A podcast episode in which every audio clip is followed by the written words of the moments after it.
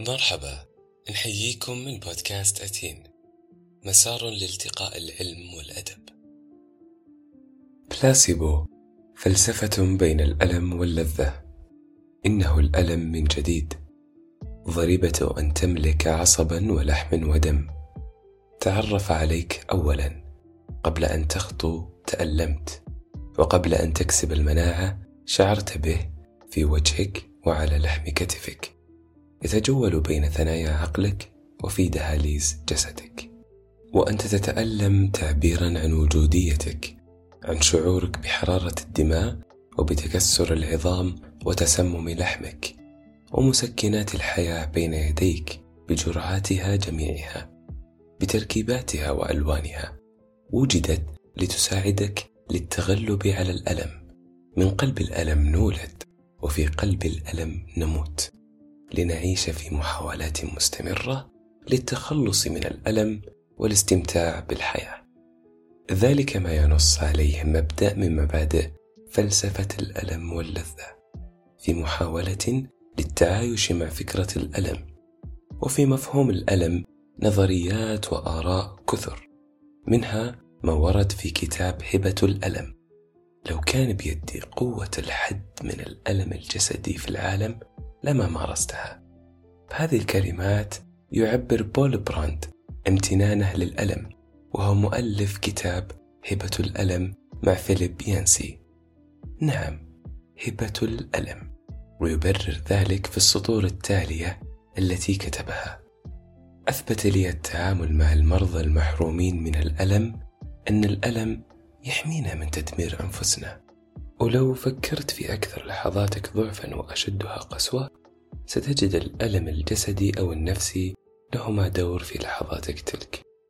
تعاملنا مع الألم كحالة طارئة علينا معالجتها فوريا بالمسكنات ومختلف العلاجات إلا أن هذا الألم في الغالب جاء نتيجة لخلل في نظام الحياة داخلنا. لو لم تلسعنا حرارة الحريق لاحترقنا وأصبحنا رماد دون أن نكترث. وبلا ألم السموم داخل أجسادنا لكنا احتضرنا ببطء. أجسادنا تتكيف مع الظروف وتحاول بدورها حمايتنا من الألم. وهنا يجي دور الأندروفين. لعلك تساءلت من قبل بماذا يشعر من أصيب بطلق ناري أو من سقط من الطابق الخامس مباشرة على الأرض؟ الدماغ نتيجة هذه الحالة الطارئة. راح يفرز الأندروفين وهو المسكن الطبيعي داخل أجسادنا اللي راح يقلل من وطأة الإصابة. وهذا الهرمون يزيد إفرازه عند ممارسة الرياضة ويعد أحد الهرمونات المتعلقة بالشعور بالسعادة. ولو لم يتواجد هذا الهرمون لكنا تألمنا أثناء المشي وملامسة الأشياء. ما بين انعدام الألم وفرط الألم تصور لو أنك ما راح تتألم بعد اليوم. هل تعتقد بأن جودة حياتك راح تكون أفضل؟ إنتاجيتك في ازدياد لأنك لن تستيقظ صباحا ويرافقك صداع. وراح تأكل اللي تشتهيه بعد ما غادرك تلبك الأمعاء. وبتجرب ما يخطر بذهنك بلا مبالاة وما راح تلتزم بتعليمات السلامة.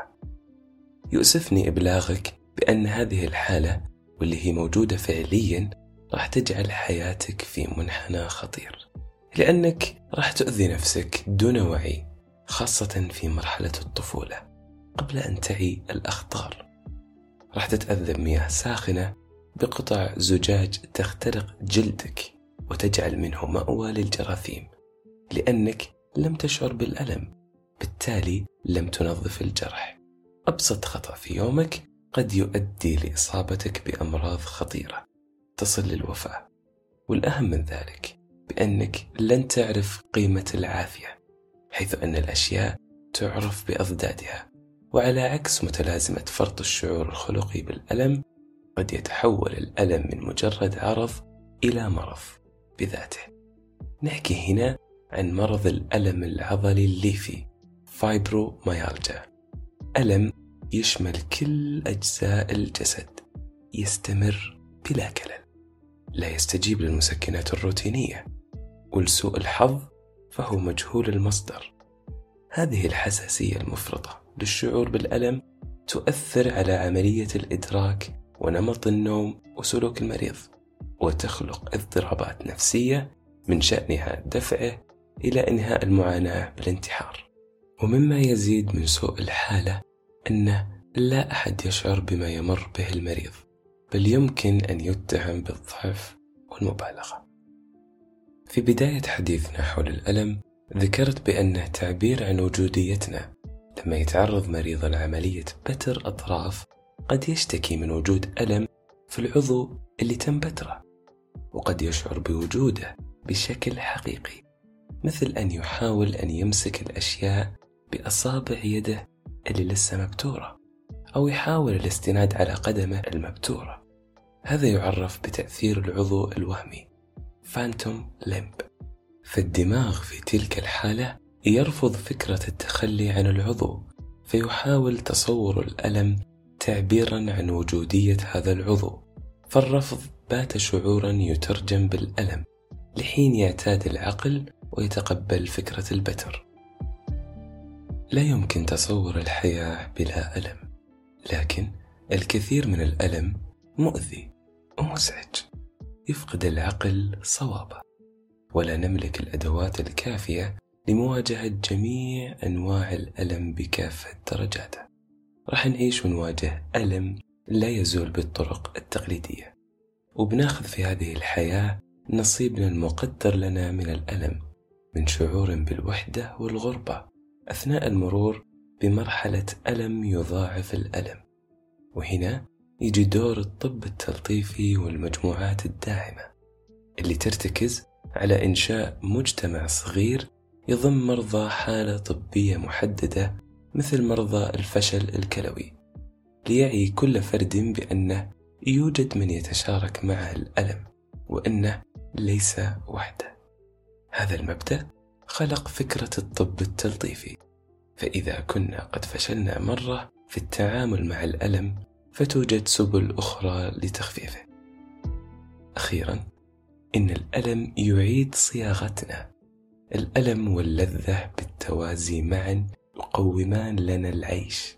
في سعينا نحو اللذة وفي اجتنابنا للألم. فمن قلب الألم نولد وفي قلب الألم نموت. لنعيش في محاولات مستمرة للتخلص من الألم والاستمتاع بالحياة. كنت معكم أنا مشاري السحمان وكاتبة النص سارة سعد. دمتم بحفظ الله.